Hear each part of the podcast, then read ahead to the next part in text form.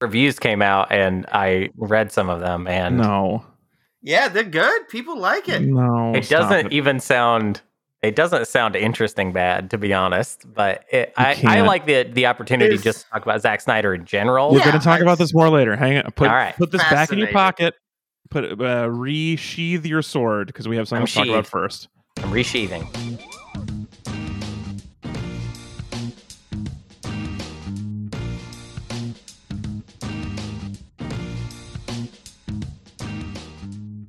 Good morning, meat suits. Welcome back to Read It and Weep, Season 4.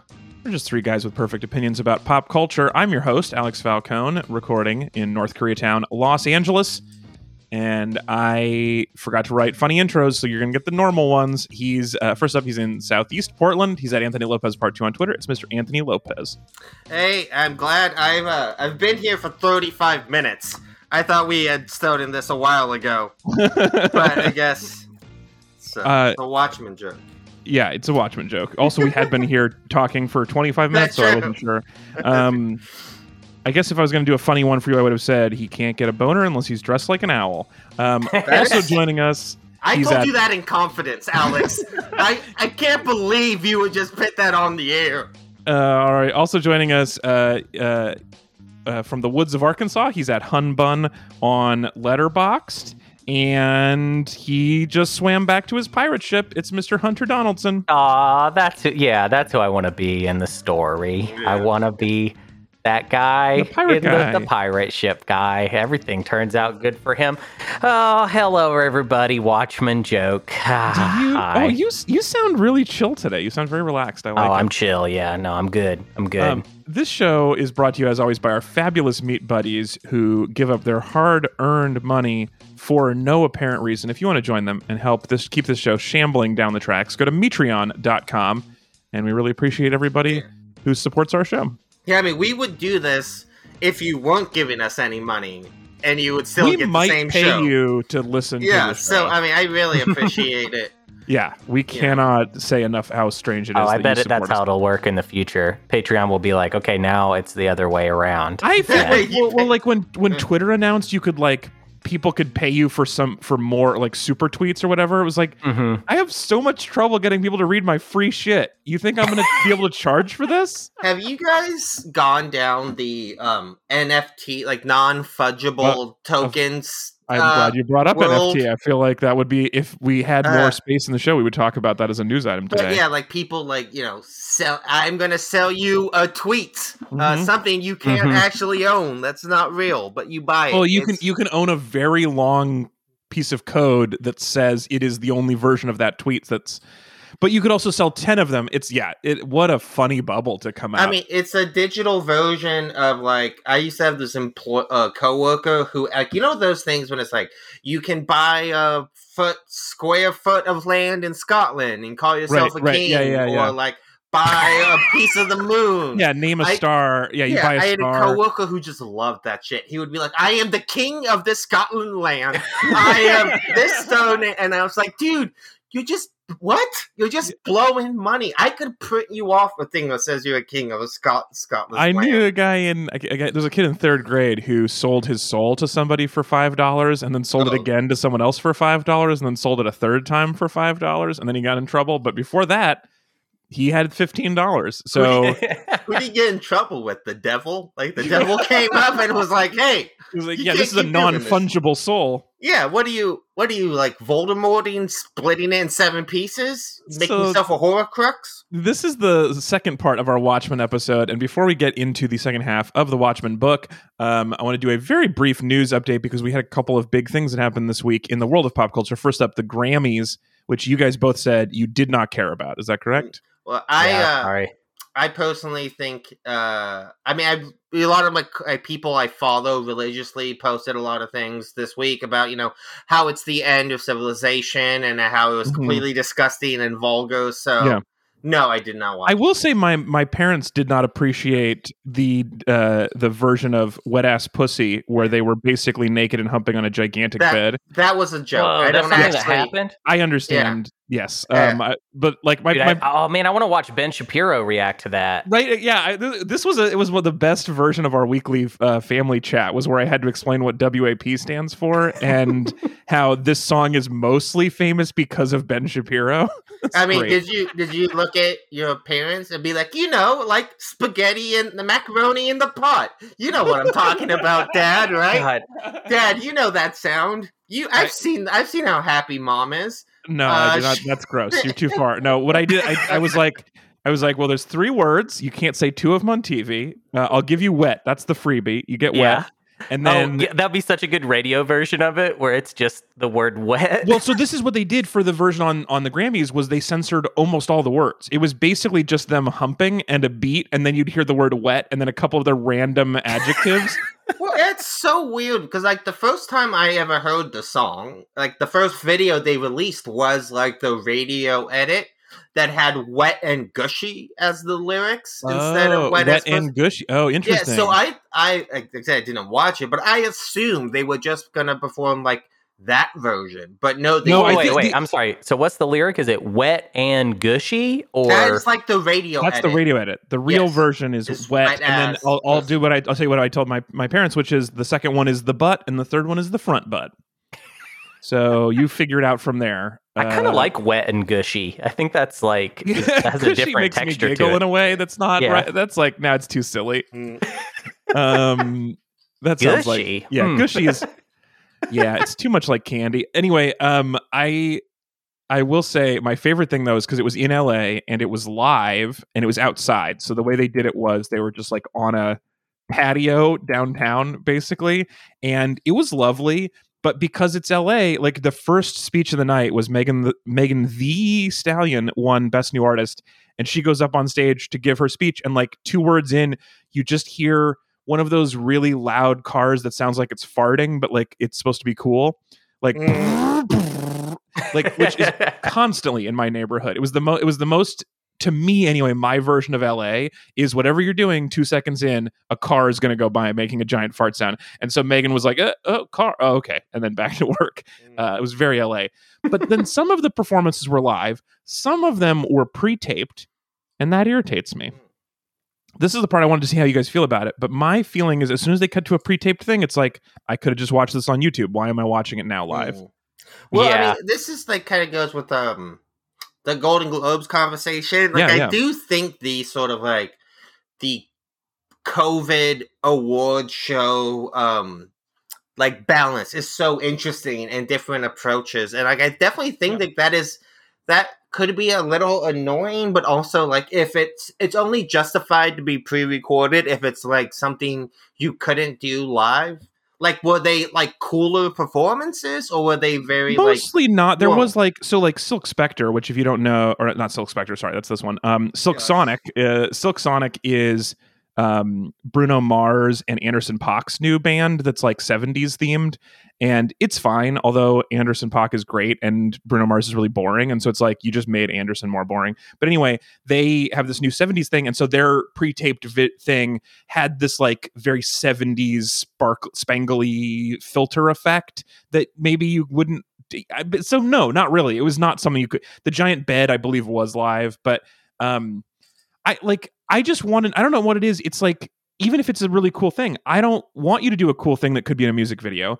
I want to know that megan thee stallion is an inconvenienced at 806 just like me. That's like the only thing that makes me want to watch it live is knowing it's inconveniencing them. I don't want to watch a like all the world gathers around at the same time and watches a pre-recorded thing. Who cares? Well, I would argue that okay, I don't haven't watched the Grammys in a long time, but is even the live performances are they actually live performances? There are a lot of lip syncing, but Yeah, at least like they're lip they're- syncing live. Yeah, but it's like they're not actually playing the music live, so it's really kind of no, not a huge No, but as, difference. as long no, but you're still in the room. You're still holding a guitar live. I just want you to be at this place at this time doing this. Like pretend, at least pretend to do the thing. Like give, give me. Otherwise, I don't care about it being live. I I know. I just I um you know I've been like a little disconnected from kind of a lot of popular culture stuff because of COVID and because I'm just kind of like not you know very insulated kind of in my little world. But I did see a lot of ads for the Grammys, which I I haven't watched the Grammys in God probably close to twenty years. I've just never I been really- a big fan.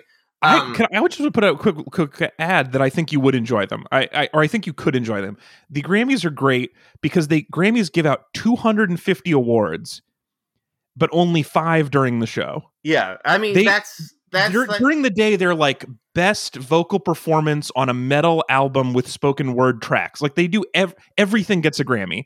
They have so many awards. It's in, it's hilarious, but they just give them out like by email in the middle of the day, yeah. and then you watch the show, and it's basically just a bunch of concerts from pop stars. And well, I mean, my my thing with the Grammys this year is like I, I finally crossed a Rubicon uh, in my life that was like very profound. Where I saw an Ooh. ad for the Grammys, and it was like this Otis, this Otis, this Otis, and for the first time in my life, I felt old. I felt like I, I was like I don't know who's like half of these people. Oh, I've never heard of them before, uh, and I was just like, oh, oh. The world has passed me by. I am an old man now who doesn't I mean, understand popular how my- music anymore. That's how my parents felt watching WAP and the bed humping. I I I like pop music, so I guess I'm more into the Grammys for that reason. I just enjoy and I enjoy kind of keeping up with it. But the performances are good, and I like I like the tech of performances. Yeah, I mean, my Um, thing with my favorite Grammy moment was I didn't even watch it, but just the Twitter reaction when Arcade Fire's Suburb won Best Album, and because like I'm a, I was a really big Arcade Fire fan back Yeah. then, and like when they won that award, just the way how many so many people on Twitter were like, "Who the fuck is Arcade Fire, and why are they winning Best Album?" Like I thought that was hilarious, but I don't know if that happens still. If they It's a while ago. Yeah. I mean, there's, there's always, always mad. there's always at least there's always somebody there that I either want to see or or they get an award. But that's all. That's it. It's it's literally as if they make the program and they're like, okay, so one literally just one for Hunter, so he can be like, oh, cool, I guess. And then that's kind of it. It's so focused on everything else, and I I guess my personal tastes are considered niche by the by the Grammys. I guess. Yeah. Well, so you, Uh, yeah, was you it- probably your your personal taste probably gets thirty Grammys. Just Yeah. they get them at two o'clock in the afternoon. Yeah. Yeah, right. Sure, And sure. Grammys are maybe a little too like with it nowadays. Like I miss the old days of when there was like best metal album, Jethro Tull, and you're like, what? They're not even metal. They're not even metal. What are you guys? Best Well, rap, rap so- album, Vanilla Ice. Like, oh, Right. you guys are so silly. Speaking, Uh, like speaking that- of bad categories, um, the other thing that came out this week was the Oscar nominations. Yes. Including um, two nominations for uh, best supporting actor by people whose name whose characters were the title of the movie. So uh, Weird. yeah, some weird category fraud going on. The only thing I have off the top from reading the Grammy list wa- or the Oscars list was I'm going to watch just to root for my octopus teacher to not win best documentary. I'm going to even watch know what that is. Well it got it was a netflix documentary. It was the one of the worst things i watched last year. And it's mm-hmm. about this guy who just won't leave this nice octopus alone. And he spends the whole thing talking in the second person about how like you know how you always swim up to an octopus and then you you want to talk to the octopus and then the octopus is not interested in you but then you like earn its trust by swimming for three hours every day. It's like anyway it's the most annoying. I hated it so much. I learned nothing about octopus from it. I just learned that this guy was annoying. And um anyway I, so i'm going to watch just to hate that that got nominated and hope that it does not win. Yeah, what were your uh oscar nomination takes? Uh, I thought they were pretty good this year. I again because of COVID and like I, I really miss like I've I've watched a lot of junk TV. My wife and I have gone through most of Star Trek over COVID. We're right blowing through Deep Space Nine at this point, and I, I just feel weird watching like new movies in my house. Like I just miss Mhm. the theatrical experience so much. Uh, so I haven't really seen a whole lot uh, of it, but I've heard really good things. I really like the just aesthetically the nominations this year. It feels like you know for the last you know five years there's been such a talk about Oscars so white and not nominating women directors and all this stuff, and to see such a diverse you know things and the people getting awards is really cool. Yeah. Um, a lot of movies I'm really excited about to watch. I do, my wife and I do plan to catch up on all of them. We're really bummed Judas Best and the Black Messiah. Yeah. Uh, Judas and the Black Messiah is off HBO Max already. It was only Oh, up there yeah. for a few weeks. We missed it. Uh, but it'll be coming back eventually. But you know, we're gonna Okay, so trying of- to catch everything. Okay, so real quick, here's the list: The Father, Judas and the Black Messiah, Mank, Minari, Nomadland, Promising Young Woman, Sound of Metal, and Trial of the Chicago Seven. Of those eight films, the only thing you guys have talked about on this show, at least, or with me, is that Anthony, you loved Mank, and that neither of you were interested in watching Trial of the Chicago Seven. Is that right? Yes, but I want to see the rest of those movies. All very bad. I've You seen gonna see the uh, rest of them. Yes. I've seen Promising Young Woman. I'm surprised that it, I really liked it, but I'm surprised that it got nominated. But I guess it is kind of a it's it's a it's a different year as far as the list goes. So I'm pretty I'm pretty thrilled. Carey Mulligan is really good in it, and I think it would be super interesting if she uh, got the Best Actress award because the role that she plays is just like kind of a it's weird it's it's a weird year that that a movie like promising young woman is getting the nominations that it is but i'm so uh, i'm so happy that that's the kind of year that we're Okay, in Okay, well, I'm excited about that one then because I've so far I'm not like thrilled about this list. it's about a weird stuff. I'll it's watch a weird them all movie too, but like Yeah. promising young woman does not read like a oh this is an oscar movie like at all it's like it's like a fun cool genre flick that's that's how i would but describe I mean, it that's the that was the you know on paper the idea of going from five best pictures to up to ten was to like Right, get is these weird movies. get and some that's why like movies in there. the stuff like you know I think like Get Out, which I you know I I I love Get Out. Uh, I haven't seen Promising Young Woman yet, but they're both very much like movies that um are just like s- rel- like such cultural moments like kind of like like pressed down into a film that they just strike a chord, and I think like that is pretty cool to see. Um, so yeah, I'm excited Speaking for string all of chord, them. I've never heard of Sound of Metal about a deaf Oh, yeah. drummer. I mean, that is like Riz Ahmed. It's a Yeah. Amazon film. It's supposed to be Ah. very, very good. I again, I want to see all these movies. I yeah, just yeah, I'm gonna watch them. with everything going on, like especially like these Oscar movies are usually really heavy and intense, and I just like I just want to watch really fun, silly stuff. Totally. Right now, Yeah, um, I that's my feeling with a couple of these, which like is that I just have not been in the mood for intense films, and um, Best Picture always has some intense stuff on it. Uh, I've been mostly into lighter things right now, but we we will do something about it as we get closer in April. We'll do some Oh, yeah. some more talk about these. Um, the, Okay. Are the Oscars always in April? Like, aren't they actually usually around March? But they I believe they are. Yeah, they're yet? back a little bit. Yeah. Also, you know what? I would be fine if we just um, gave all of the celebrities vaccines so they could kiss and just let them get in a big room and be gross together. yeah you just know, let them kiss just let them get in there and kiss. All right, we need so to see them um, kiss let's get back to work now. So this, as we mentioned, is the second episode of our Watchmen miniseries. This is an Anthony Lopez special. This we we're reading the 1984 comic series from Detective Comics, written by Alan Moore, with art by Dave Gibbons, and then apparently other people doing the text and the color, which I didn't have time to get into. Um, we we read books seven through twelve this week. The thrilling Mhm. conclusion Mhm. of the apocalypse. Um, let me give you a micro summary, and then we're going to talk a little bit more about what we read, and then we're going to talk about some adaptations of this work. So here's what happens in the second half of the Watchmen series. Silk Lady and Owl Boy try to bone, but he can't get his tiny bird Woody up unless he's dressed up in his owl costume, which we haven't haven't we all been there. Um, so they decide to pretend to be superheroes again, and they do it, and then they do it. Nice. Newly emboldened by this uh, sex and uh, superhero activity, they decide to break Rorschach out of jail because. Anyway, and then um, it works, and now they're a threesome of justice. Except uh, John, the god of blue balls, shows up and takes Silk Lady to Mars, where he talks and talks and talks and talks and talks, and then they agree humanity is fine. Um, meanwhile, World War Three now in uh, or I think we should call it World War 3D gets closer, and um, so the Great Horny Owl and uh, which. Ah, I should have delivered that better because that was my favorite joke in this. The Great Horny Owl and Mhm. uh, the Rorschach, the bad guy with my mom's face, figure out the world's smartest tool, Ozymandias, was behind all of it. He's trying to kill superheroes, but not just them. He's trying to kill most of us. And so they go to Antarctica to face down against him and his cat.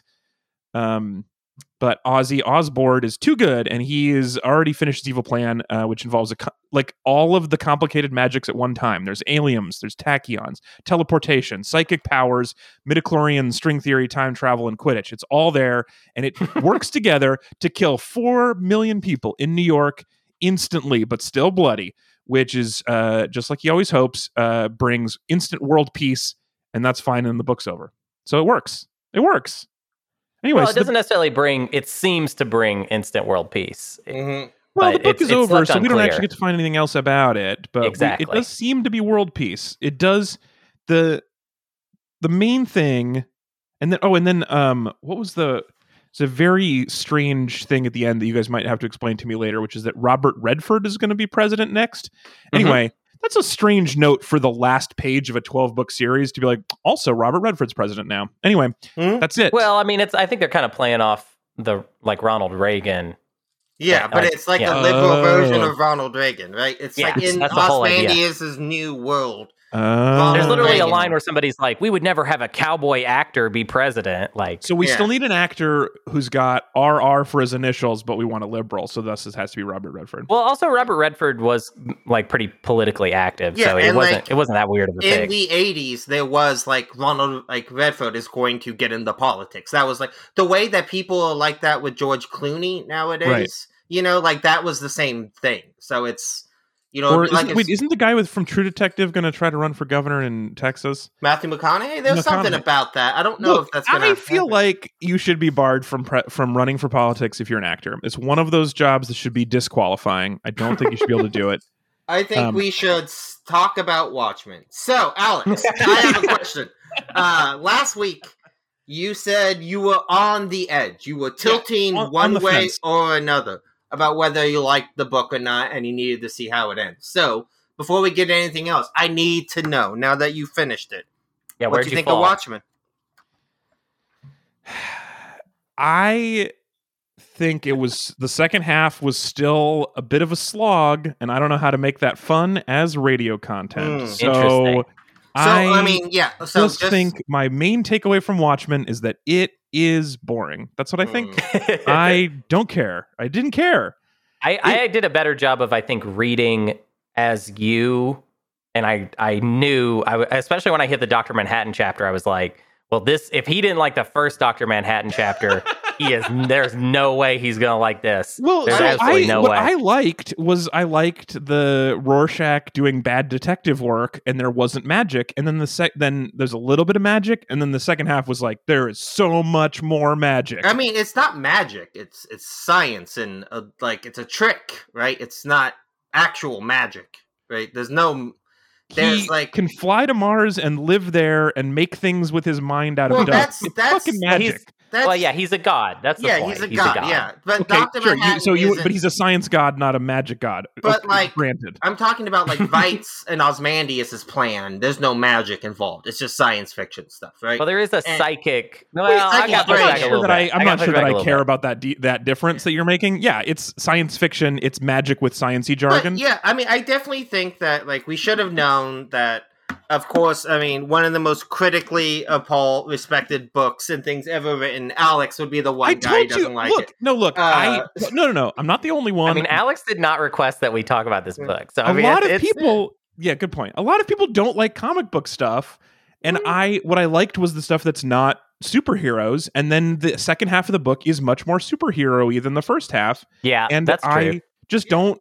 And it's not that I hate it. I'm not like an, I'm not like driven crazy by it. It's just like as soon as it's it's the kind of thing where as soon as that it's like if someone starts telling me about deep sports stats numbers, I just glaze over. If you're like, oh yeah, well there's people who are psychically uh, connected. I I I cloned that into nope bored. Don't care. Just I don't mean, care. my my thing with it is kind of if like none of that stuff bothers me, and so much of it, like especially just like reading this again, like I've talked about, sort of like um the way I love the art and the way the pages laid out, and there are certain things in it that like you might find boring, but like I. I like every time I read the Laurie and John on Mars chapter, which I've through reading this, I probably read that chapter three or four times over the last week, just because Uh-huh. I really love it and I find Oh, it like interesting. incredibly moving. Like Oh, the man. thing he comes to at the end about like the way like any pro like somebody you love, anybody you love. Imagine like the person you mean who means the most to you, your significant other, your family, and like just the idea of them and them existing and all the things that it took for that person to be here um is like uh you know a the equivalent of a thermodynamic miracle. You know, it is as rare as gold, uh, oxygen turning to gold. I think is like such a lovely sentiment and such like a great touching thing that it's like that's the stuff to me that I just like I read it and it like sends a shiver down my spine. It like every time I read it, it makes me I- rethink you- about the people I love.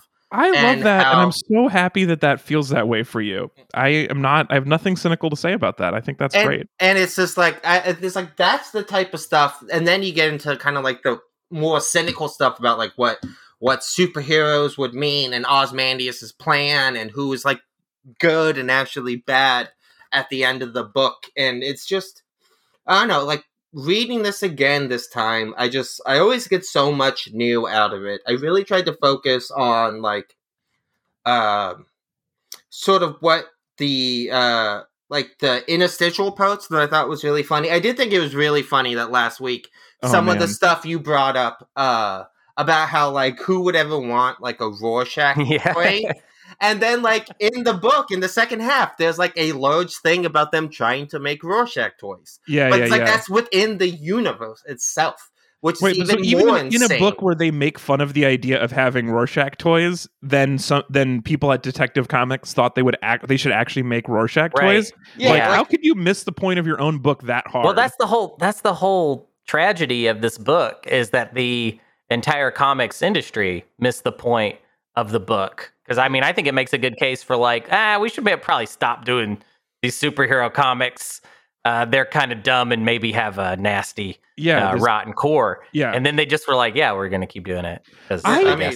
I um I will say so just to go back and to keep positive for a second, um the art and the structure of the book I do think is great and I definitely see that and I liked there there are some things that are so incredibly cinematic in the first half and that was what one of the things that kept me going um is so I do feel like even though I don't care about the story or the characters that much because there's too much magic I really love the way it is laid out and designed and the art I think like you're Mhm. completely right about that. And I, you know, m- m- and what I don't know since I've not read many comics, I don't know how much of this is like standard operating procedure in comics, how much was being invented by uh, Dave Gibbons at this moment. But yeah, there's just some brilliant layouts and uh, and and way ways to make a static page really feel immersive that I have not Mhm. seen before, and I liked a whole bunch. Yeah, Honestly, I I think the reason it hits you so hard is because of the actual actually high not to contradict what you're saying, but I think the reason it like hit you is because of the very high level of restraint that they're showing, to be honest. Oh, Because say more. What, how do you mean? Well, they don't do like a full on splash page until we get to that The the the end the beginning of the final chapter. And that's that's actually not I mean oh, are those super that's the common? opposite of flashy. Yes. You know what I mean? Like Yeah. Mm. that's essentially someone saying like, okay, so one of the easiest tools I can use uh, as a as a comic book uh, artist is to have the whole page be one image, and that's it's good for emphasis, it's good for drama. It's like the most classic comic book thing ever. Um, and they Ah. never it's it's notable notable that they only they save it for the very end and they only do it to emphasize a horrible tragedy they do not do it yeah.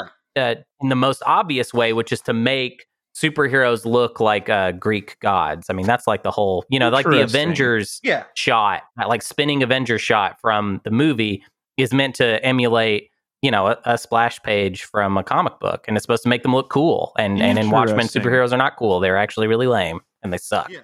I mean, they're yeah. Even without the full page, just going like the the way that it switches from small boxes to medium boxes to large boxes to like Mhm. really small boxes in a row. The end of the chapter before the squid, um, at, uh, I believe, where you actually see the tragedy happen, is Mhm. like a bunch of really narrow boxes and the color Mhm. is changing from blue to white as they Yeah. get destroyed and then there's just a white box um that ending i thought was much more powerful than actually the whole giant squid um Mhm. because the squid is just so silly looking and you're like looking at Yeah. this giant squid's butthole for like half a page and it's bleeding blue and it's like it doesn't make any sense why it's happening to me but um i yeah i i think the layout and the design like I, yeah i think all of the credit to the design of the book was cool and it doesn't make me want to read a ton of comics because i'm afraid i wouldn't keep getting that magic out of it but it was well, I think, really cool I, I think because you have such a like I, I mean, I'm I'm not trying to. It, it's the way you're framing your problem with comics does sound like that it really just comes down to magic. So if if you got a comic that didn't have any magic in it, you would maybe like it. Is that right? Am I am I am I off base saying I that? mean, I Like- you know I liked um we ta- I think we talked last week about what I have actually read and liked in the comic book world, right? I think I mentioned this, but um I think we talked about it off mic before. oh we might have show. talked about it off mic, but so Anthony and I um had Matt Fraction on our talk show in Portland um several years ago, and so I read a bunch of his books and like I read um I read his Hawkeye which is Mhm. basically the Avengers with no magic. And it was just like a guy who has these cool friends, but then is mostly just like trying to put in cable and raise Yeah, a dog. I mean, his And take on Hawkeye yeah. is like so famous because It's of that stuff. you know? Brilliant. It's so good. And I, yeah, part of it is there's no magic. Um, and then like the other thing, my like probably the most affected I've ever been by a graphic novel is Fun Home, which is obviously no magic because it's not Yeah. trying to be a comic right. book world. Well, it's yeah, it's not a superhero comic. it's not a superhero comic. Um, I have also I love Fun Home, by the way. Oh my god, that Great comic. that comic and that and the show, the the Broadway show, um, is like just the most moving thing I've ever seen. And I, if if I was in the mood to just like make myself cry, I could just sit down and think about that show, and I could do it because it's so. And I I saw it twice, and the the second time I saw it was with my family. Um, first time was with my wife, and the second time was with my my parents, my sisters, and I was like. You know what? I've already seen it. I know where it's going, so I'm not going to cry this time. And then as soon as the music starts, I remembered where it was going, and so I just cried for three hours for the entire I- show. and I finished the- it. I'm just covered in tears, and I look over at my parents, and they have felt nothing. They were like, "Oh, "That's pretty good." I, my sisters too. I was like, everyone must be crying right. I don't.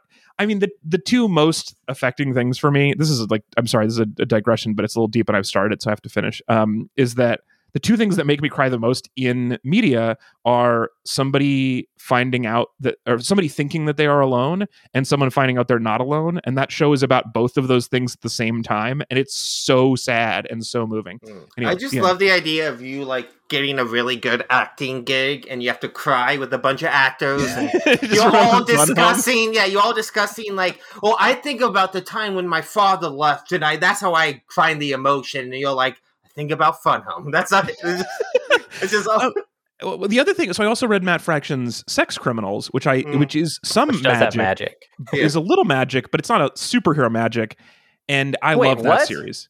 They're- uh, I mean, how are they not? I mean, it's I mean, it's sex magic, but it's But it's it's it's like here's one thing: we stop time. It's not a bunch of powers, and also they're not f- powers fighting powers. I, I mean, I'm I'm trying to explain it Okay. to you too. I don't know why I like some things more than I others. Yeah. I have liked some comic book movies. I just just glaze over easily when people are too magic. But Sex Criminals was like the right kind of fun for me. And I also like because we also had Kelly Sue DeConnick on the show, and so I read Pretty Deadly, which is my only Yeah. cowboy comic I've ever read, and I thought that was really fun. Mm. So I have liked some things, but I do think the more superhero, like I, I it's, and it's also I like magic. I love magic.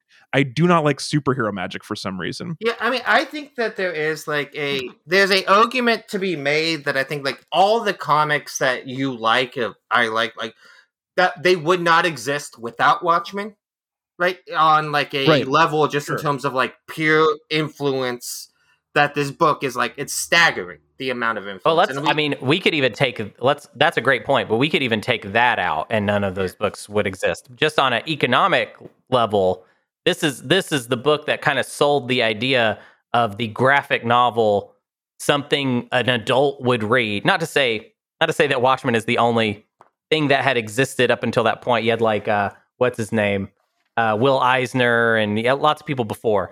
But Mm. this is the thing that sold really well and was also for adults. And of course, that had to be a superhero thing because it had to get the Oh, audience that so already existed. On this is the bridge from superhero to non-superhero. exactly. for It adults? is a it is a bridge, and it still functions as that.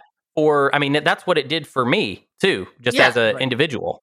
And we talked we didn't talk about this last week, but sort of like the um I meant to bring it up, but like the origin of Watchmen, uh Alex, I don't know if you know, like so the reason why Watchmen exists as a book is that in the early 80s DC Comics got the right to uh this they you know in the 80s like all industries everything cannibalized each other till there was just two big companies left, right? So part of that was DC buying uh, Charlton Comics, which was a Mm. bunch of comic characters created by I think Jack Kirby, who's kind of a you know a very famous comic writer, but is also sort of known for like he is a real objectivist, like Ayn Rand fan, and Oh, he sure. fits Yeah. that into a lot of his comic book work. Was Yeah, always based come up a around lot. ob- and Things I've seen in comic book world. yeah, so like there's this huge influence of comic books. Oh wait, hold up! I just want to stop this- you real quick. 'cause I thought it was Steve Ditko that was, Was it Steve the. Ditko?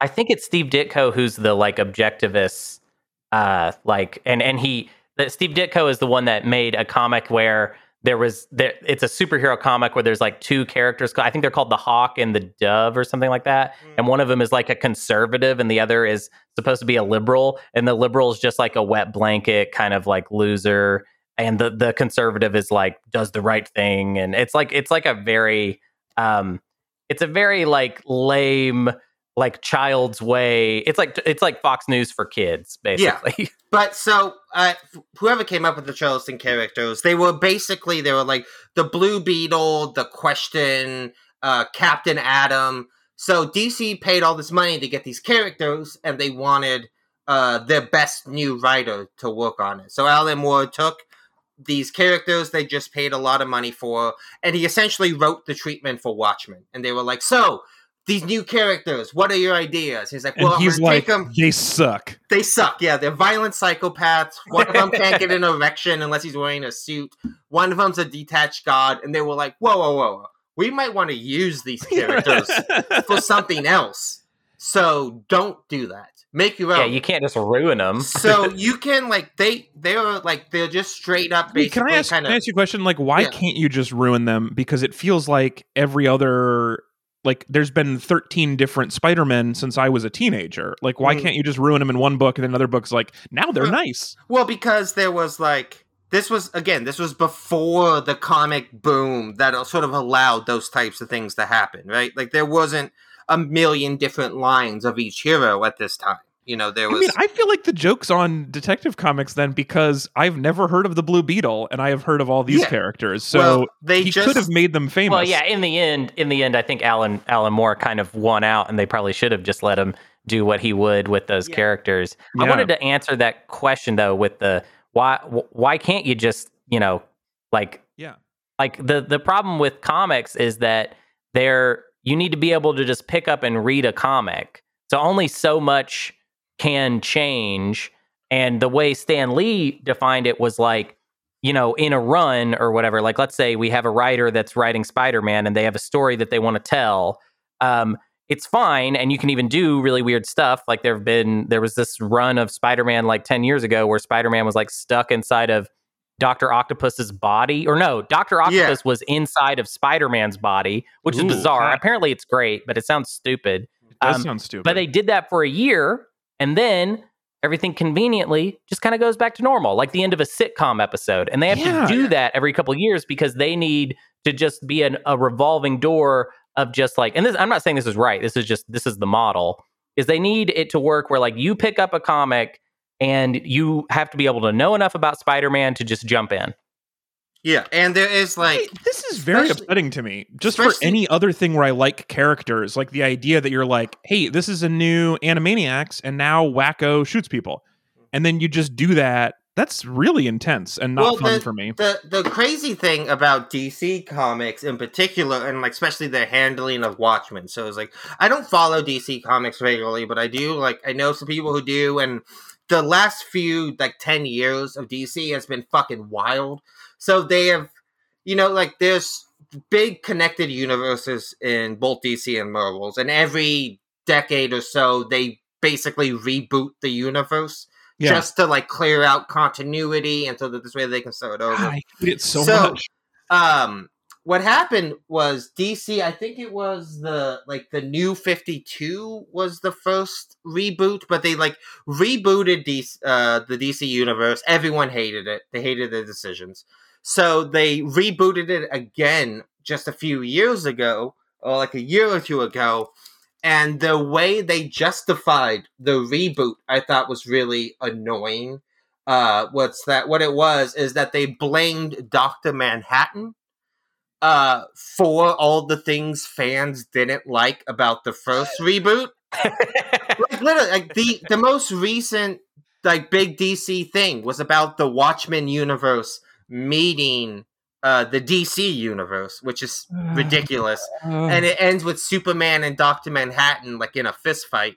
Uh, but it is like Doctor Manhattan was the one like the way they're even now taking like it's so funny like the idea that Alan Moore was told like oh you can't do this with these characters we own. And now, thirty years later, they're taking his characters right and doing And they're doing, wild. they're doing fan fiction of Yeah. Uh, yeah. Oh, that's. I mean, this whole world is. This is. I think maybe additional turnoffs. Although I don't think it's the main problem that I have. It does seem hard to like this world where all of the characters you like are constantly rebooted based on the most toxic corners of Twitter Hmm. and what they Well, want.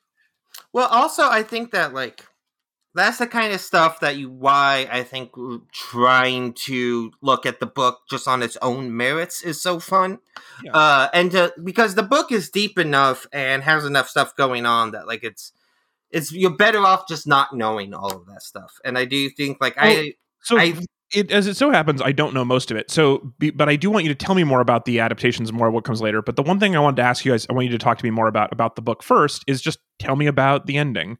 Talk to me about guy kills four four million people, and the other superheroes are like, "You're right, can't tell anybody," Mm. and then it's just over.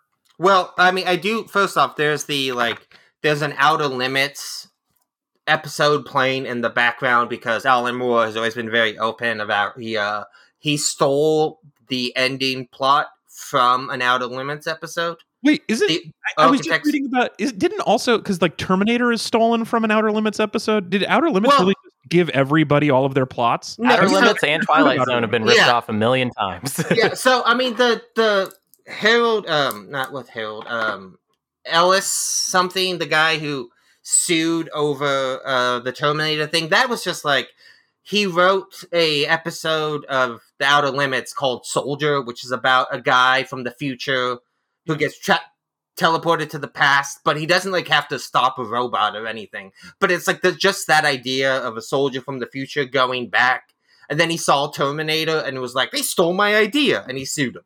Well, Um, oh yeah, Har- if- Harlan Ellison, that's the guy. yeah, Harlan Ellison. But to be to, well okay so just for, just to add to that because i was just reading about this the other night because we watched terminator the other night which by the way my wife had never seen terminator but she watched terminator 2 with us when we watched it a little while ago what a disappointment to find out arnold is bad like what a weird way to watch these movies and be like i don't get it why is Got he to do it backwards. yeah, but I mean, uh, both really good movies, though. yeah but Great going movies. totally good movies i actually think i like two better maybe when i watch them in this I mean, That's how I that- feel too. And people give, I feel like the hot take or the cool guy take is to be like, no, Terminator 1 is the best one. But I've always liked, I like T2 better. T2 Yeah, I is mean, more interesting. so about that T2's a different type of movie, and Yes, like T2's like a big fun adventure movie. Like Terminator One could happen. You know what I mean? Yeah, like it feels flick. real and grounded in a way that T2 doesn't. well, I do have a Um, big problem with that one, which is that like his whole like one of the reasons why Terminator loses is because he's not allowed to bring a space gun from the future, but he's allowed to bring his robot body surrounded by flesh. So all he needed to do is take a laser gun, put it up the bum, travel back. Yeah, no, I've a lot of people have made that point before, Alex. Well, uh, we got we got to get off to get to No, your point about Terminator. We we got more we Watchmen to talk about. email, which is that James Cameron said in multiple interviews, I stole the idea from Terminator from an Outer Limits episode, which is why that lawsuit worked. Was because Cameron said Yeah, that a bunch of times on tape. But anyway, Wow. I've never heard of Outer Limits. How does Outer Limits affect everything that's ever happened? Well, it was just an influential one-off show that a lot of young people watched and grew up to become writers. I mean, it's just, eh, you know, like Interesting. you know, but like so, the Outer Limits was basically like a Twilight Zone s show, right? That's what it looks like. So it's just yeah. it was just a Twilight Zone. Okay. Yeah, it was just you know an, an anthology show with different sci-fi elements, you know.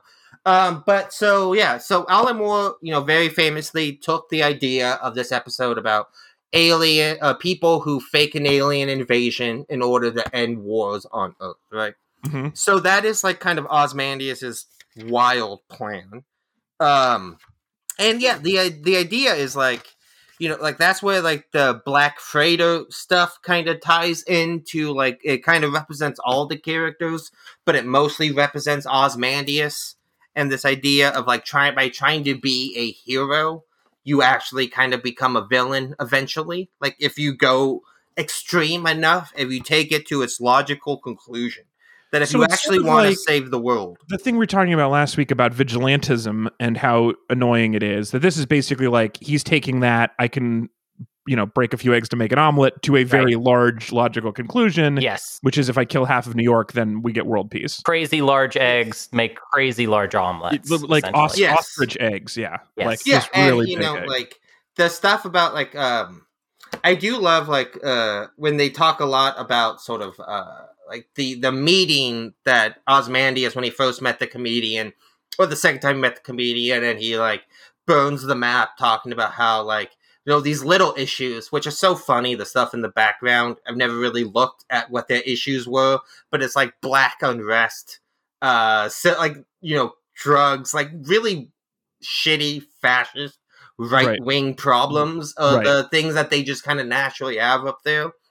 And you know this this idea of like the smartest man in the world coming up with this and this the sacrifice that he thinks he truly understands but you know by at the end of the book he is the guy from the black freighter right? He is someone who had good intentions but was blinded by you know insanity and madness and just not seeing the picture for what it is and he ended up doing something horrible and damning his own soul by the end of it you know? Is that how that pirate story ends? I thought he just like he just killed a banker looked at some nice horses and then got to go back to a No, boat he accidentally kills his, his, wife he wife. kills kills his wife oh. He doesn't then- realize who it is. He's like so crazy that he doesn't understand where he is or who who um yeah I don't even thinks- remember what his logic is for well, he thinks that the Black Freighter raided his town. So he thinks that Yes, all Black Freighter pirates and his wife and children are already dead.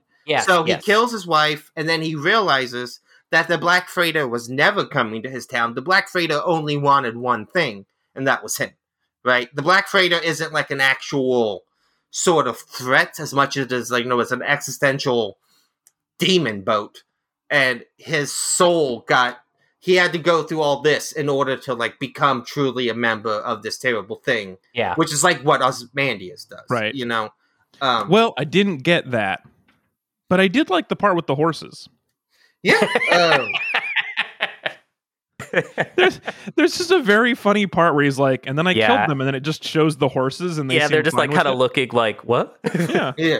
was cute. and it's just like you know he he, he does the thing when he's like all paranoid about a what he thinks is like a sentry out on the field but it's just a scarecrow Right. um i mean how do you feel like kind of beyond all of that s- stuff i do want to get there's just like kind of real base level stuff like i remember being 13 years old um and when i got to the um do it dan i'm not a republic serial villain do you seriously think I would explain my masterstroke if there was remained the slightest chance of you affecting its outcome? I did it 35 minutes ago. Mhm. That to me is like I think that's one of the most powerful things I've ever come across in a story just in terms of like hitting me in the gut and the type of like like the fact that this, you know, 30 something fucking years ago um you know, swerved the villain convention of the villain explaining his plan while the good guy still had time to do it. Like this, you know, is like a, sort of like deconstruction Trope. of that idea. Yeah. But the fact that that trope still exists so much and it is still something that happens so often that I think that like I love that this swerve here still packs a punch. You know, I like do. I, I mean, I, this is part of you know this is the the creative inflation problem that we've talked about before. This con- this swerve I've seen as many times as I've seen the not swerve at this point. So this was probably an early version of it. But I Mm-hmm. Mean, mean, it just is it reminded me of so yeah. This is yeah. This is the one who did it. You made it, and I but I've seen it now. So it's just like all those cool cinematic tricks from uh from Casablanca that I've just seen a thousand times other places now. So I don't I'm not as impressed when I see it here, even though I believe it's cool. I just like I mean, especially I talked about The Incredibles last last uh, week, which is clearly just this but a comedy for kids. mhm. And um yeah, that's all about like why are you monologuing? You know, like Yeah. I If- mean, yeah, I've The seen the Incredibles is. constructed too many times to be surprised by it not happening. I mean, The Incredibles is, if you actually get down to it, it is like the same thing as Watchmen in terms of like the Charlton characters get palette swapped to the Watchmen characters. It was like Brad Bird wanted to make a Fantastic Four movie, but he Mm-hmm. couldn't. So he just switched it to a family. But like they are the Fantastic Four. Right. Yeah. Right. They have all their powers and you know, it's Yeah, I but and I've like what was we read a book for this show years ago the uh Dan, one of the Dan Brown books after the one that was famous um where like the end of the book is like I've been explaining this plot to you. Oh yeah, I already did it. The world like I already made it so th- three quarters of the world is infertile. I already did the plan. Like it's the Mhm. same swerve. I've just and I, I I'm sure I could think of more quickly if I wanted to. I've just I've seen the swerve enough that this was like, oh yeah, okay, I mean, this was still the first place I ever saw it done. Um and yeah, it- yeah, I believe it. I believe it. it and had all, yeah, credit him for being first. It's just it didn't it didn't hit me in the gut because I was like, oh, well, I kind of expected him to be the a dick. Mm. But the fact that it works because a space clone worm explodes psychic energy, that's harder for me to get into. Yeah, I mean, Yeah, and I mean, uh, notably, they completely sidestepped that in the the Zack Snyder version yeah. and Well, did not have the courage to Brilliantly, do Hunter, you have brought us to our segue. So, Anthony, tell me about what happens in the adaptations. How does this go well, from here? That's kind the squid is the the crux of what's interesting about um the adaptations because if you if you sort of like the story of Watchmen is like it's been in development since it came out in terms of a movie, right? Terry Gilliam was going to make it for a long time. Right. Talked about that last week, and like they Yeah, and I made this great joke about how his movies always fail, and then Yeah. you guys were like, "That's nice," but then I realized that's a joke that was only possible because of film school, and so I thank you guys for letting me seem so Heck with it. yeah. Yeah, I love Heck it. yeah. Um, but so his script, you know, didn't have anything with the squid at the end. Had a completely different final act, and then uh, you know, it went through different hands, and eventually Zack Snyder made it after 300, which is such an interesting uh thing because I think like he he's not the type of person who necessarily gets nuance, uh, and not the type of person who gets subtlety. Um, Mhm. and I think he misinterpreted a lot of the book. But with the and also like a big part of the you know the the problem with ad- adapting it, like I said, is the squid. And the fact that the movie came out in what 2008, 2009, something like that. I think that is the biggest problem with it.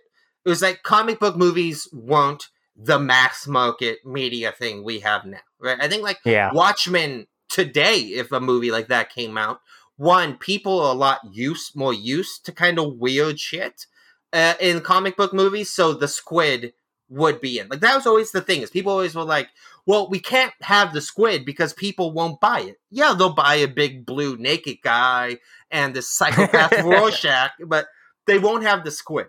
So, So, was what did, what happens then instead So- of this good? in the Zack Snyder's version, so it was actually a fairly interesting kind of lineage of how this idea went. So, uh, the credited screen, one of the credited screenwriters on Zack Snyder's Watchmen is David Hayter, the voice of Solid Snake, uh, from the Oh, video cool. games. Yeah, Uh, but yeah, so he he was hired to write it, and he wrote uh, a modern version of it that's basically Watchmen, but it takes place uh, during the Bush administration in the 2000s. Zack Snyder gets on. He has all this juice from uh, 300. He can basically make whatever he wants, and he decides to make a movie that is uh, literally like a frame by frame version of the book, but completely misunderstanding it. sure. And his Love it. idea for the ending actually came from Darren Aronofsky, who was also attached to direct for a while, and he's the one who came up with the idea of making Doctor Manhattan the explosion, essentially like that. So in the in the Oh. Zack Snyder adaptation, Ozymandias frames Doctor Manhattan for blowing up like six major cities Yeah. and saying that if we don't become come together and like stop fighting, he's gonna kill the rest of us. Um, and it just doesn't work because I don't think I think if Doctor Manhattan started blowing up even American cities, the world would be like, uh, he's American, so we should kill America. It just doesn't doesn't make any sense that the world would bound together. It has to be. Well, and also, a- I think Doctor Manhattan is established as two. Um, I mean, I, one of the things that annoys Alex about this is Doctor Manhattan's godlike abilities.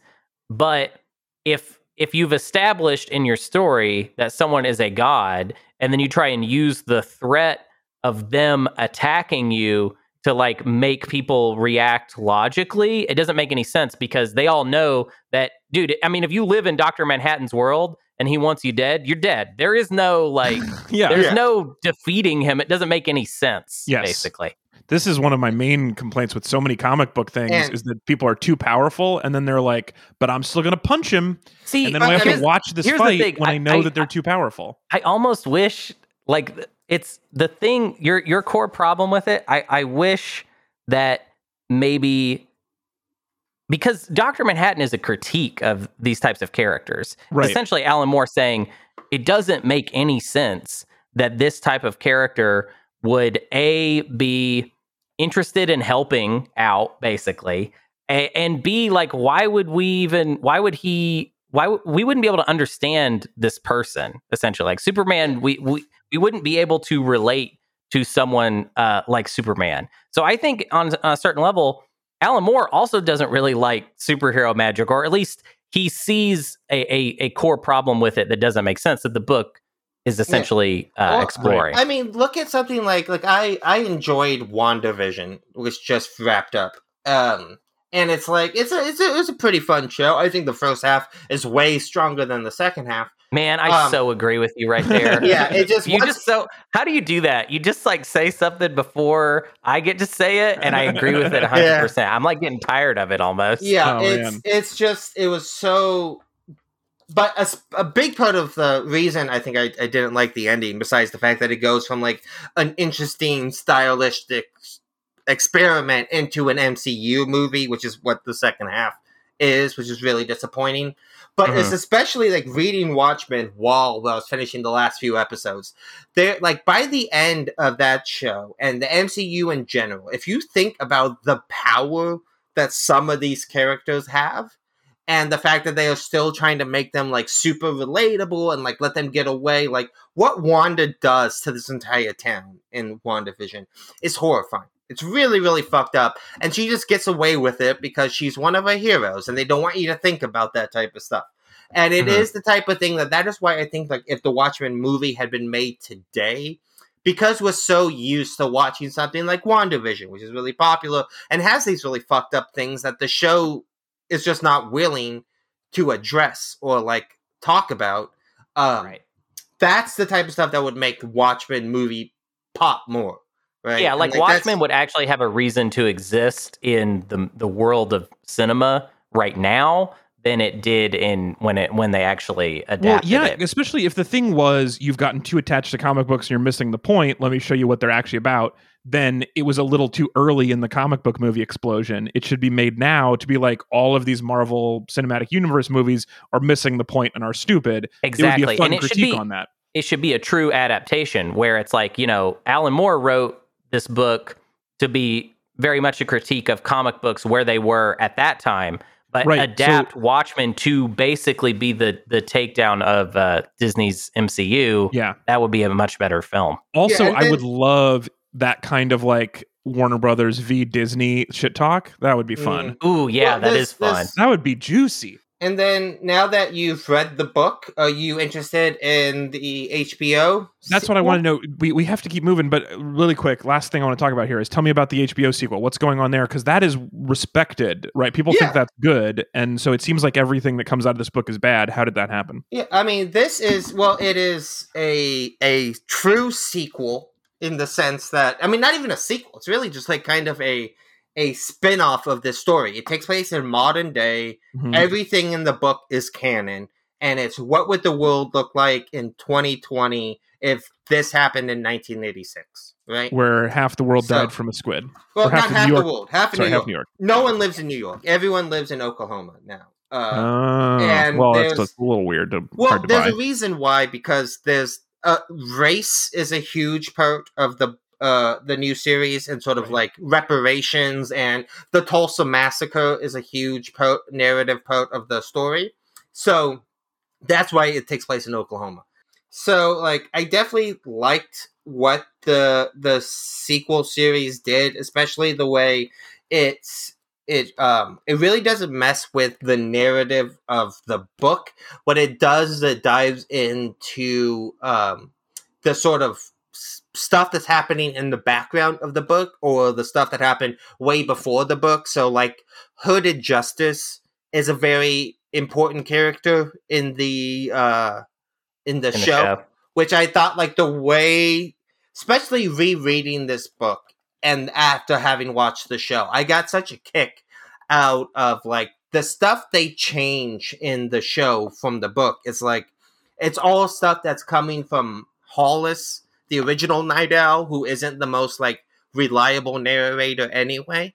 So Mhm. like they could fudge things like that, and I think Yeah. that's really clever. yeah, I love um, an unreliable narrator.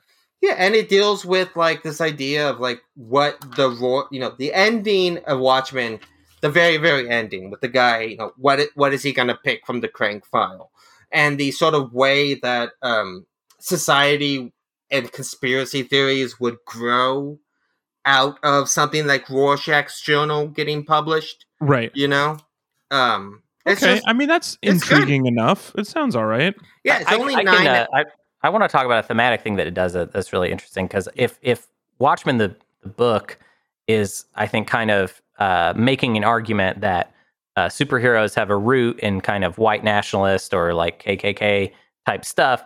I think the and this is a this is a it's a very political show. It was a very political book, but the show is also very political.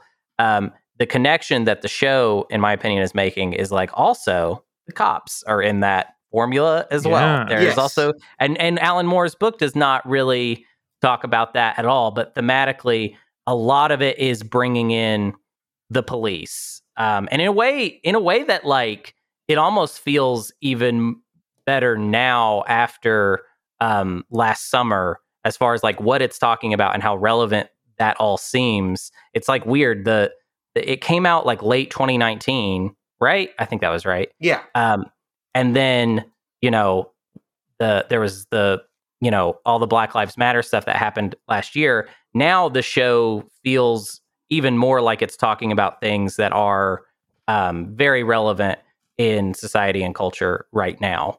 Um, Mhm. And it's I, it's interesting. I liked it. There are some things that I didn't love about it, but I um, I think overall, especially uh, the there are some things I didn't like about the resolution of it that I won't Yeah. get into because I would have to spoil it all.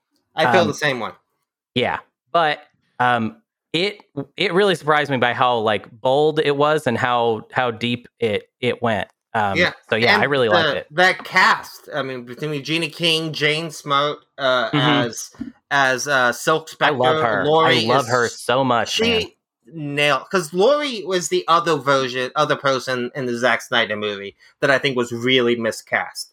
Um, just did not have the way, especially because of so much, which we didn't even talk about the sort of the Laurie and the comedian and like finding out that she's the comedian's daughter and Mhm. like the way I thought the the show, the way it dealt with that, where Laurie's kind of head was of like embracing not just the her stuff from her mom, but actually years later, kind of coming to peace with her father was the comedian. Uh, I thought that was really well done uh, as well. Jeremy Irons is incredible in the show.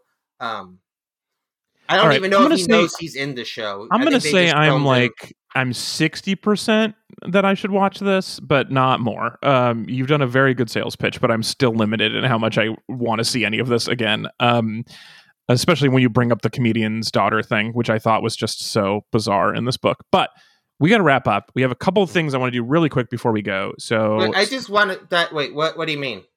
I it just felt like extremely clunky handling of a like what would is actually a very sensitive issue. It was like, ugh, uh, it was just Yeah, Well, I, I mean- I, I agree. There's not enough time spent on it in the book to kind of just like I don't know. I got the perspective in it, but I was also like, why is this like such a minor note oh, in the Yeah. story? It's through the whole book. I, that's what I disagree. I think that is, it's it's I I don't feel like it is Everything about is I don't mom- feel like it is handled with intelligence and sensitivity like it should be for a plot about sexual assault. Well, it's not cheap.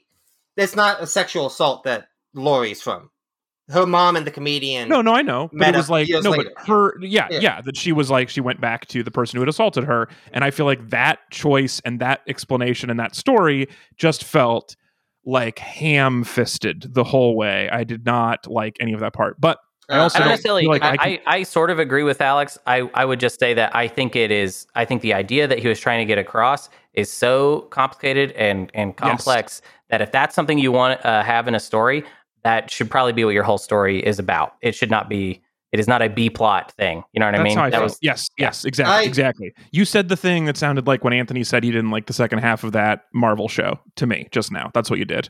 Um, you summed it up better than I was going to say it. Anyway, we do need to move on though, and I don't. I don't have the ability to talk about that topic with complex sensitivity either, and so I just felt like it felt like uh little ham ham fists but i uh, anyway you're just gonna have to take that as a non sequitur then if you disagree because we have a couple things we need to do before we wrap um and we're out of time so stick around for a couple of fun mini segments.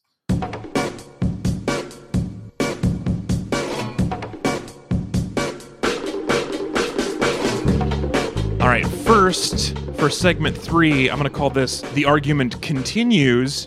We had a couple of really fun letters about our argument from last week about which superheroes from superhero comic world would actually be interesting to exist in the regular world. And uh, the first thing is kind of a longer uh, email. I want to read you some uh, pieces of from Justin, um, from whom I, we will hear a little bit more in a bit.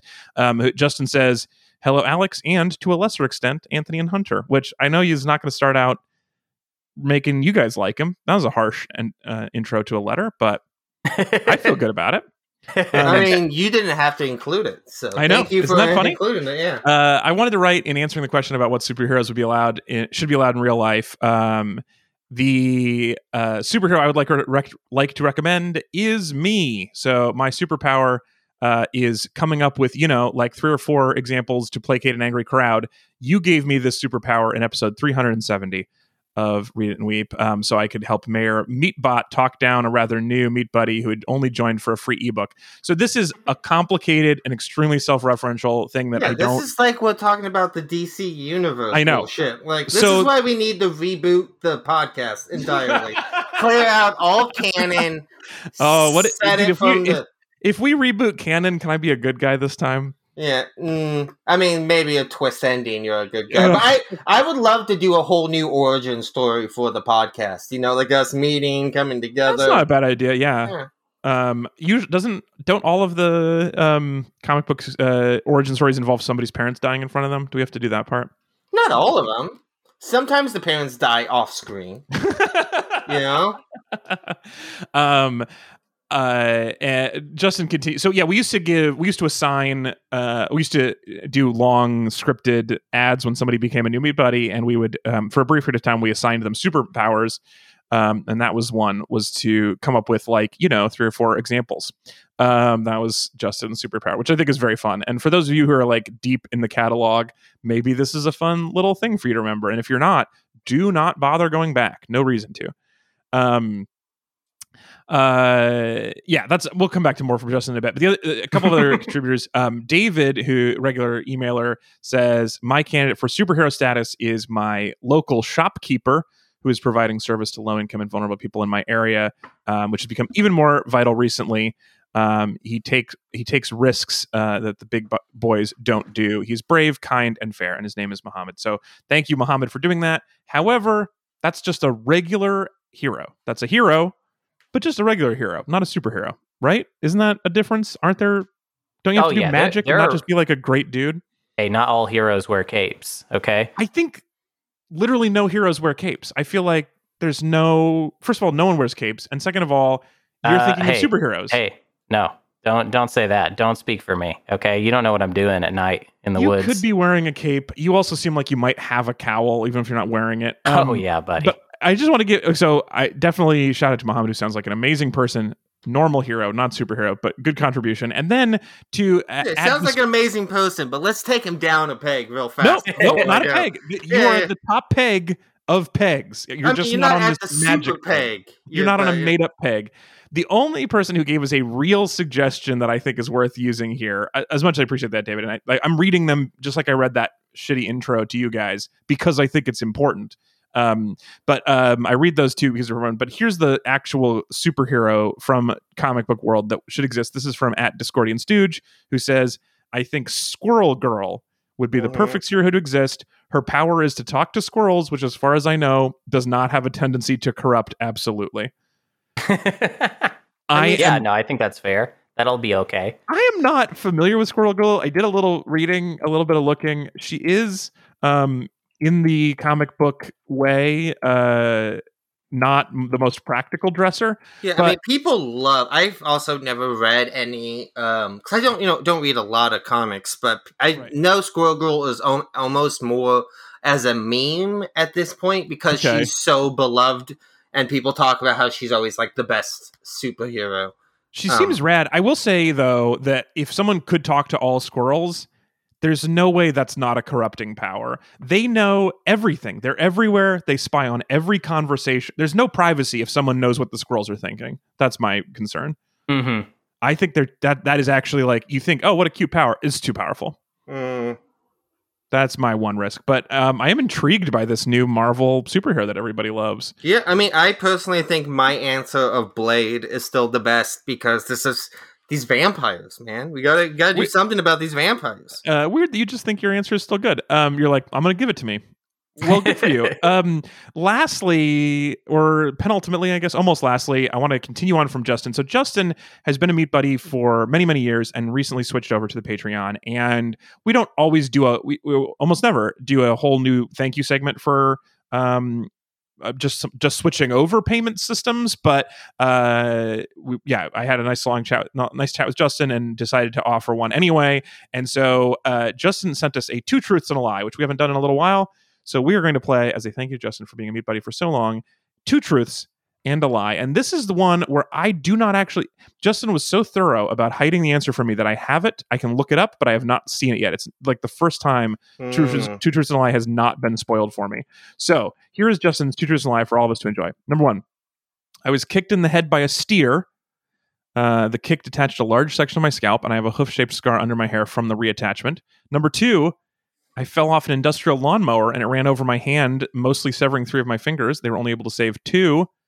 Or number three, so already you know one of these two terrible farm related accidents is real. Number three, my friends and I w- uh, once ran for cover as two stealth helicopters lit up the sky over our heads with missiles and tracer rounds. They were attacking another fleet of helicopters as they sat on the ground inside a government compound. Also, one of those friends went on to win the Great British Bake Off. That is elaborate. That last one has too many parts. so, what do you think of those three? One of those is a lie, but not all of them. Um, well, Hmm. helicopters aren't real, so I'm gonna go with the helicopter one.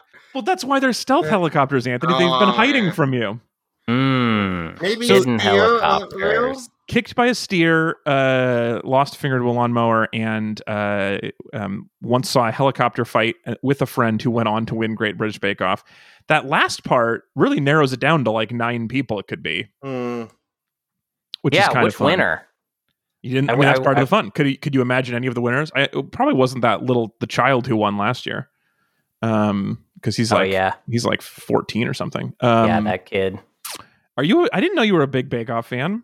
No, I just watched that one season. Oh, really? That's the only one I've seen. Man, this that's like the worst season they've ever made. They were like, Oh, really? we're out of ideas, so we're going to do the dumbest challenges. One of our ho- one of our comedian hosts is going to be creepy and never funny, and then uh, they can't. Oh, what? You thought Matt Lucas is just not? is, is he the funny vampire one?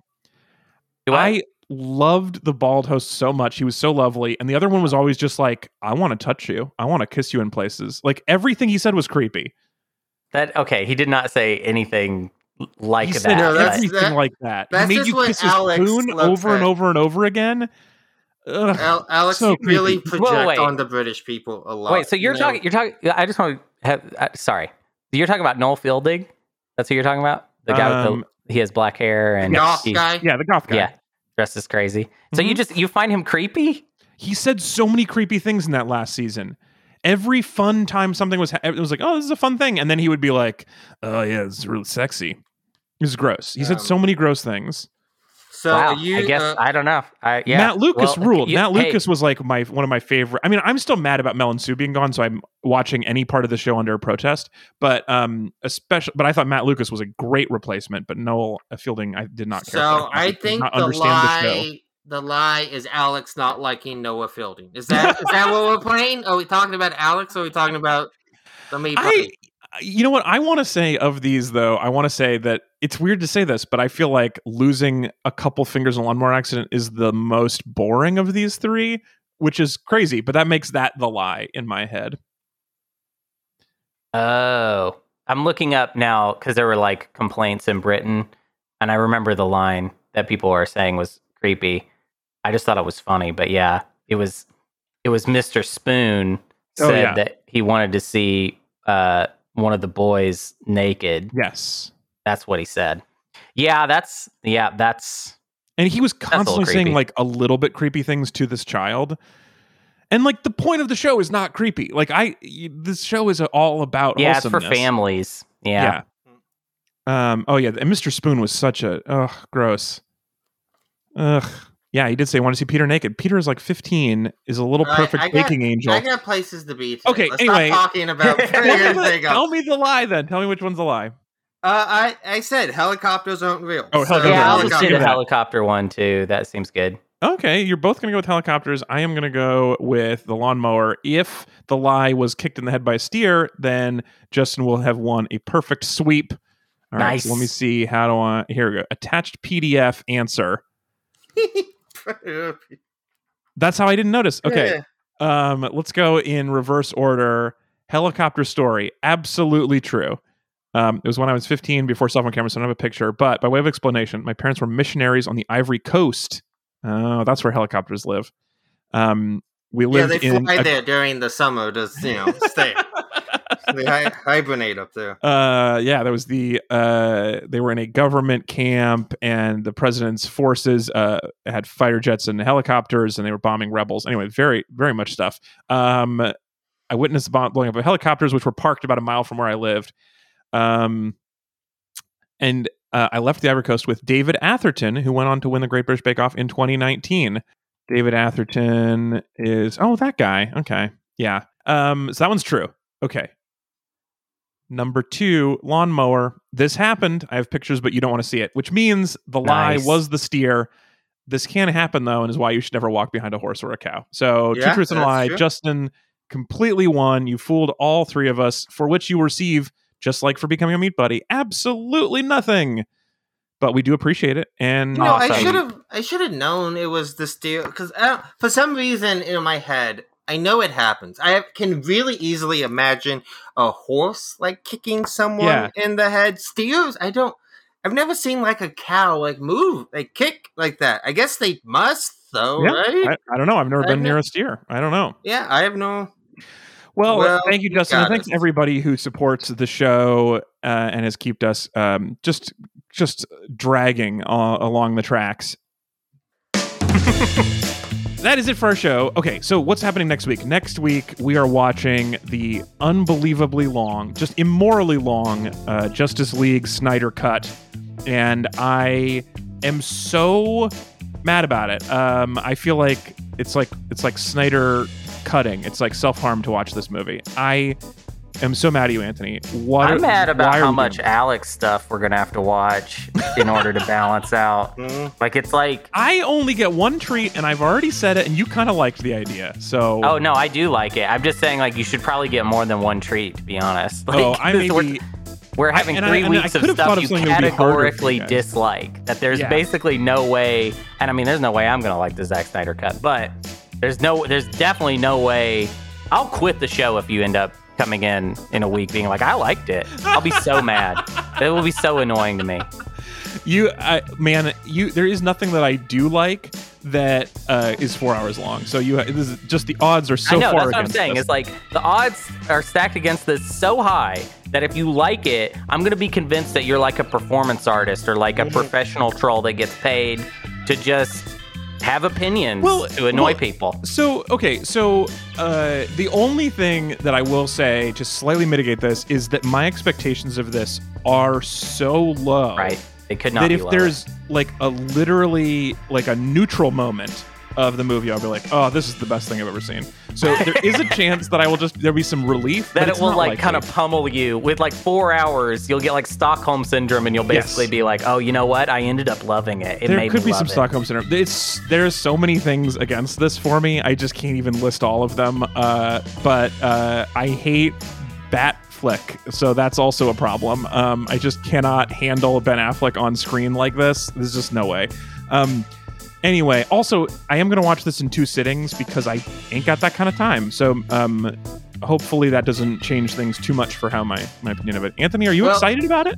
Uh, I mean, not really, but I it's more of a cultural uh oddity that I feel Yeah. like we just have to talk about, and sure. like the narrative behind how it got made and what's happening with it, and the fan campaign and all the money they've raised for suicide aware prevention, and it's like yeah. a lot of good stuff has come out of this. Yeah, I'm, and, I'm um, good with that donation. You just you could have done that without it being about this shitty movie. just like you could also Hey. have donated to Gorillas without being part of Wall Street Bets. There's just plenty of options to donate. But also, like, I'm kind of glad that Joss Whedon is getting dragged through the mud over all this. It's just What a yeah, what a weird switch for our lives that it's like Snyder is the hero and Joss Whedon is the problem now. Yeah, that's a uh, reversal. it's it's gonna be very interesting, one way or another. Um, Also, I, although I was mad I, when I read when I figured out that Joss Whedon is the one doing all the Avengers movies, and then he was also doing the Justice League movie. It's like you can't you can't just have one person do competing things. It's what a, you ruin the world that way. It's boring. um. Anyway, uh, although I guess they did it with Star Trek and Star Wars guy too, right? Um. Just yeah, they did do that. let us have a side. Let make it. But feel like hey, it's not a They don't like ruined thinking. They don't want to overthink it, Alex. They're just trying to keep it simple. It's like, oh, they did this. They can do it again. Okay. and they they let someone else do it, but then he had a personal tragedy, and the head of the studio was too busy and getting caught up in a sex scandal to do anything about it. So he had to, you know, that we're doing this. Um. Anyway, we gotta we have to talk about Charlotte Cook. Uh, We- I don't know week. what that is, but please feel free to remind me next week. All right. Thank, join us again for that next week. Tell us your Justice League thoughts, podcast at read-weep.com. And you can become a Meat Buddy and get absolutely nothing by going to Patreon.com. And we really appreciate everyone who's made that strange decision. Thanks for being here, Anthony Lopez. This is a lot of fun. See you next week. Hunter, thanks for hanging out. Hey, thank you. Hey, and thanks everybody. Mwah. Yeah, it's beautiful. All right. We'll talk to everyone next week. Bye. Bye. Bye.